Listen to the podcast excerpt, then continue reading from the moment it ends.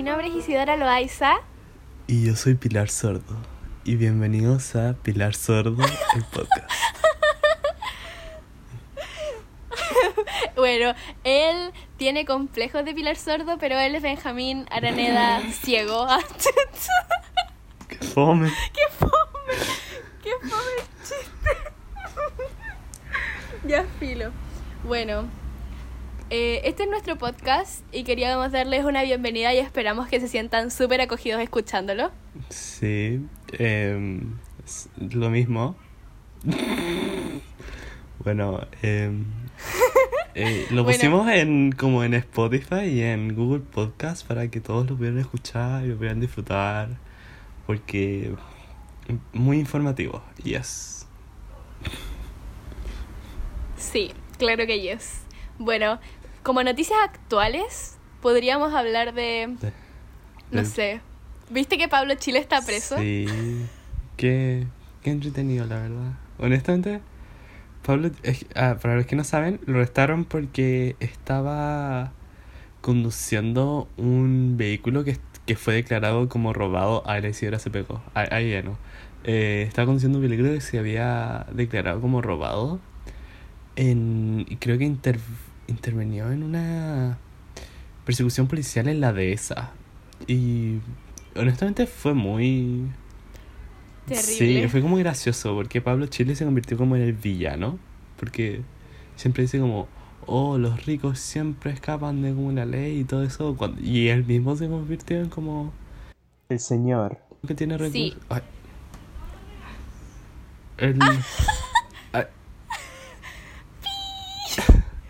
ya, no, no paremos, no paremos. Después, después cortáis eso. Sí. Cortamos esto ya. Eh, ya, pero Filo, Benja, vamos al tema que íbamos a hablar hoy, ya que los pusimos un poco al día. Empecemos em, con el podcast, ya. Eh, vamos a hablar sobre un libro de Isabel Allende eh, llamado El cuaderno de Maya. bueno, imagínate que toda tu vida tú vives con tus abuelos y que le dices a tus abuelos Popo y Nini. Y tu Popo para ti es tu top, ¿cachai? Como te encanta estar con él, te cae muy bien, te entiende todo y tú lo entiendes a él y le encanta pasar tiempo juntos ya. Imagínate que le da cáncer y se muere. No, no muy chistoso, la verdad, no muy cómico, bastante trágico, la verdad. Eh, bueno, y después de eso como que tú caes en una depresión, la depresión lleva a las drogas, a una escuela para niños muy problemáticos y luego te escapas haciendo como un incendio.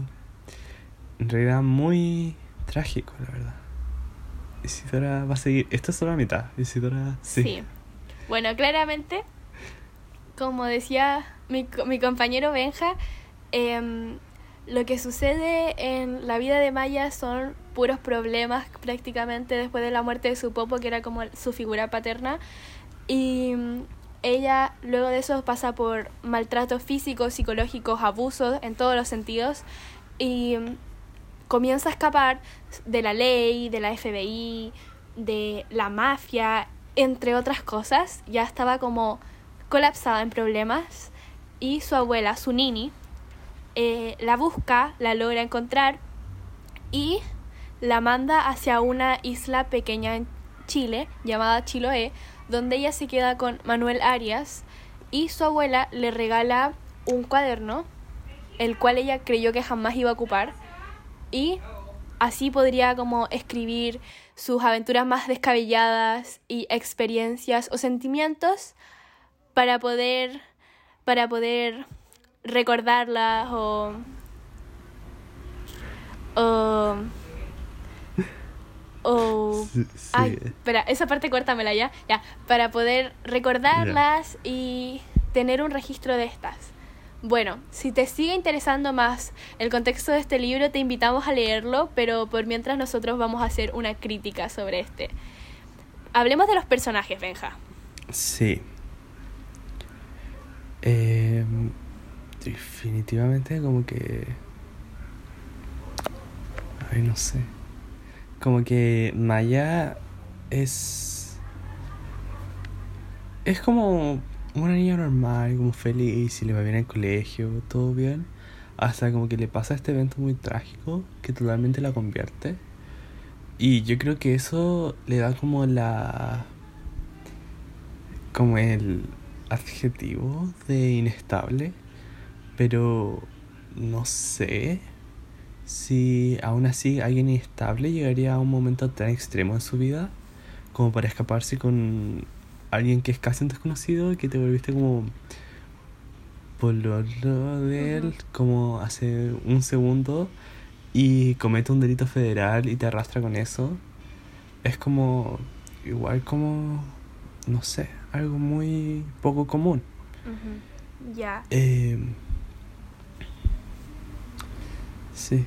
Eh, mi opinión de Maya es que siempre eh, las cosas como que todo depende de su a ver cómo explico esto que depende de cómo estén las cosas a su alrededor cómo se siente como muchas personas pero también como que yo creo que es que tiene como borderline o algo porque ella llega a hacer cosas muy extremas como no sé y no sé tu opinión sobre los personajes Bueno, yo creo que pienso similar a ti con lo de Maya. Siento que ella en verdad, quizás su entorno trató de ayudarla, pero no supieron cómo manejar la situación desde el principio. Pero bueno, voy a hablar de la abuela, de la Nini, quien representa el personaje que como que logra liberar a Maya Vidal. Y... Calma. Mamá. Bueno, siguiendo con los personajes, yo voy a hablar sobre la abuela, o Nini, como se le refería en el texto. Bueno, ella es obviamente la abuela de la protagonista quien la logra liberar, a Maya Vidal. Bueno, ella se dedica a buscarla hasta encontrarla y lograr mandarla a Chile, a una isla pequeña llamada Chiloé, para su rehabilitación. Bueno, dando mi punto crítico sobre la abuela, yo creo que ella quizás no merecía lo que pasó, ya que pasó por muchas cosas delicadas como la dictadura, el exilio, eh, dejar a personas que amaba quizás atrás, y ella supo conllevarlo y quizás no cayó en las drogas o en, en un gran problema de adicciones, aunque quizás su pena era mayor. Y siento que Maya quizás fue como mal agradecida, entre comillas, ya que sí, eh, totalmente. ella sabía todo lo que su abuela había como pasado y a pesar de todo eso su abuela estuvo dispuesta a criarla, a, a mantenerla y darle cariño en todos los sentidos y al final fue como darle otra pena y otro, otra desesperación a su abuela, por el cual no me, eh, no me siento orgullosa de lo que hizo Maya y comparto mi opinión en eso con Benjamín sobre su opinión sobre la protagonista. Sí, la verdad es que como que Maya y, y su abuela en cierta parte como sus experiencias son relacionadas, tienen que ver con el abandono, eh, pero igual encuentro que la abuela fue mucho más fuerte. Porque ella estaba como presionada a irse. La Maya fue porque se fue porque es loca. no. O sea, es que igual quizás no somos quienes como para hablar sobre sobre cómo se debería sentir una persona, pero quizás Maya debió ser un poco más considerada y agradecida con su abuela en vez de cargarle más como drama a su vida, más encima que ni siquiera fue solamente Maya la que perdió a su abuelo, sino que la abuela también perdió a su esposo. Sí, además, eh, algo que como que escuché que fue como, si alguien como que tiene un pasado duro o algo de eso, no da una justificación, sino como un contexto.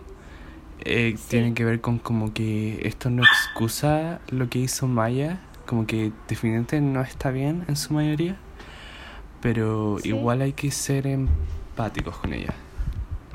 Claro. Claramente. Estoy de acuerdo contigo, Benja. Ya. Bueno, ahora Benjamín va a hablar sobre Manuel Arias. Bueno, Manuel Arias es amigo de la infancia de la Nini. Es eh, vive en Chiloé, es quien la refugia. Es un anciano, así que obviamente es como testarudo. Y por alguna razón, Maya le agrada mucho este personaje. Eh, el libro lo detalla. Mm, La verdad es que sentí que igual como que como que con Manuel estaba llenando como el vacío que dejó como su abuelo un poco. Sí, tienes razón en eso. Sí, yo creo que esa fue la razón por la que hicieron como un lazo tan como fuerte en tan poco tiempo. Sí, opino igual que tú, Benja, ya que ella como buscó eh, cubrir sus vacíos emocionales que había dejado su popo em, con Manuel Arias y quizás eso igual le sirvió para su rehabilitación, pero igual siento que, mm, no sé, los personajes de este libro puede que sean muy fríos, pero también pueden ser como similares a la realidad, como a la crueldad del día a día. Y no sé, quizás en sí el libro dando ya como una crítica más, o sea, sobre el libro completo, siento que que quizás no es uno de los mejores libros de Isabel Allende. Sí. ¿Qué opinas tú, Benja? Opino igual que como que no es un- uno de los mejores libros de Isabel Allende, pero como que trata un tema que igual es importante hablar, pero el libro no lo lleva muy bien. No sé si me entiendes. Claro, no. Sí, entiendo. Y opino casi igual, como Sí. en sí no sabe cómo llevar bien el contexto de, no sé, los personajes. Siento que hay muchas cosas que no cuadran quizás, no sé. Sí. Pero en lo personal no me agradó del todo el libro. Como siento Sí. que conlleva una situación muy cruel y que ocurre con frecuencia en el mundo, pero no la conllevó de la mejor forma o también como que se fue un poco en lo medio fantástico, si es por decirlo así. Sí, sí, opino lo mismo que tú. Y opino que también como que metió muchas cosas muy rápido en el mismo libro, como el abuso sexual, el, matra- el maltrato, como el tráfico infantil también, como con eso de los camioneros, que era básicamente una red de... Este de pedófilos. Sí, Y, de tráfico sí, de arma blanca. De como la depresión que uno lleva cuando uno pierde a un ser querido y también como el uso de drogas, también como el abandono de los papás, fue como mucho en el mismo libro y definitivamente fue como... No fue escrito de la mejor manera. Sí. Estoy de acuerdo en eso con mi compañero Benjamín. Sí, qué bacán hacer. Bueno. Escoger los grupos, así no hay que discutir mucho. Sí. Bueno, eh, nosotros tampoco es como que tengamos una buena relación con Isabel Allende. Ah, no contamos eso. Ay, ya. Bueno, les vamos a contar una triste historia sobre cómo tratamos de contactar a Isabel Allende para que participara en nuestro podcast, la cual no pudo participar al final. Y bueno, eh, le mandamos un correo a su manager, ya que también le tratamos de hablar por Instagram, pero supusimos que para contactarla como a una entrevista deberíamos hacerlo más formal. Entonces le mandamos un correo y nos respondió al día diciéndonos que no podía, ya que Isabel necesitaba como tiempo para leer y para eh, su creatividad fluyera y que era una, era una mujer muy requisitada. Y fue como, Requisitada. "Ah, Requisitada. ¿Qué hacemos? Requerida, eso. requerida, eso. Una mujer muy solicitada, si por decirlo así. Me explayé mal, perdón. Bueno, y bueno, no es nuestra mejor amiga Isabel Allende, No. su asistente tampoco. O sea, es que igual fue como un poco... O sea, fue un poco nada que ver porque no le dijimos ni la fecha ni nada y nos dijo que no al tiro. Es como, no. Sí, fue como, no, literalmente necesitábamos menos de 10 minutos, literalmente menos. Sí. Pero bueno, ¿quién somos nosotros para juzgar? bueno, pero en el episodio 2 de nuestro podcast van a ver a un invitado especial. Sí. quien nos va, vamos a comentar el libro con él, pero eso ya es en el otro capítulo. Así que, Mr. Panchito, espérelo, Sí. porque va a estar mejor.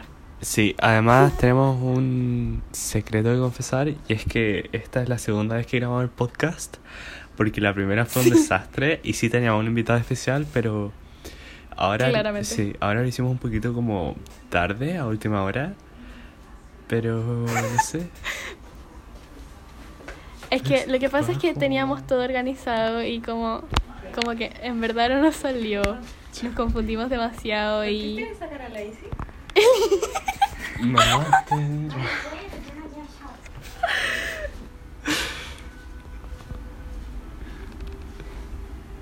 Ya. Perdón. El- Ya. Em. ya. Em, y eso fue, fue todo por hoy. Como que creo. Le contamos casi todo. Ah, sí, el, el Maxi era nuestro invitado especial. Buh. Pucha. Sí. Lo que pasa es que el Maxi también es un hombre muy solicitado, eso no lo podemos negar. Y por eso vamos a hacer un capítulo 2 del podcast, ya que creemos que esta es como la introducción a lo que queremos hacer, ya que nuestra desorganización con los tiempos fue más grande y problemas con los programas, ya que tuvimos problemas con los programas y por eso nos atrasamos como un Sí. poco. Pero bueno, finalmente tuvimos que grabar esto de nuevo por Sí. porque todo Y salió tampoco mal. era como que fue por flojos, porque el martes lo grabamos y luego el miércoles como descansamos. Porque es como uno, uno de los días que tenemos como pocas clases y además tenemos una prueba de química. Y el jueves yo- yo te- tenía que hacer como caleta de cosas, como por inglés y biología. Y estaba como un poco estresado por eso. Pero luego como que nos dieron más plazo y estaba como, Sí. ah, me estresé para nada. Bueno, entonces en, en el- nuestra primer intento de grabación como que eh, hicimos toda la rápida, se borró y además como no estaba tan perfecto Sí. como queríamos. Y bueno, eso, pero Sí. tranquila gente, nunca recurran a las drogas como solución, ni menos el prófugo de la justicia como Maya, por favor. Sí. Tomen terapia, tomen terapia, Em, les recomiendo. terapia o roquitas para aportar la buena vibra. Eso es todo. ¿Algún mensaje que como que quieras dar como a nuestros seguidores? Bueno, gente, esperamos que les haya gustado. Fue no algo tan extenso ya que queríamos introducirlos y deleitarlos con este libro. Y bueno, eso sería. Y que eh, en este libro al hablar de como problemas mentales y que conllevan a extremos, siento que deberían tomarlo un ejemplo para que no les pase y recurrir a un adulto si se sienten colapsados con sus problemas, Sí. más si están en pandemia. Eh, mi consejo es ahora, si se sienten como maya, como mal, por esto como del internet y esas cosas, recuerden que como que pueden cerrar su computador y todo esto es como donde sellos del internet desaparecen. Están como en control de eso, así que aprovechenlo. Sí. Eso es todo. Ya, Sí. muchas gracias por escuchar. Eh, chau. Chao.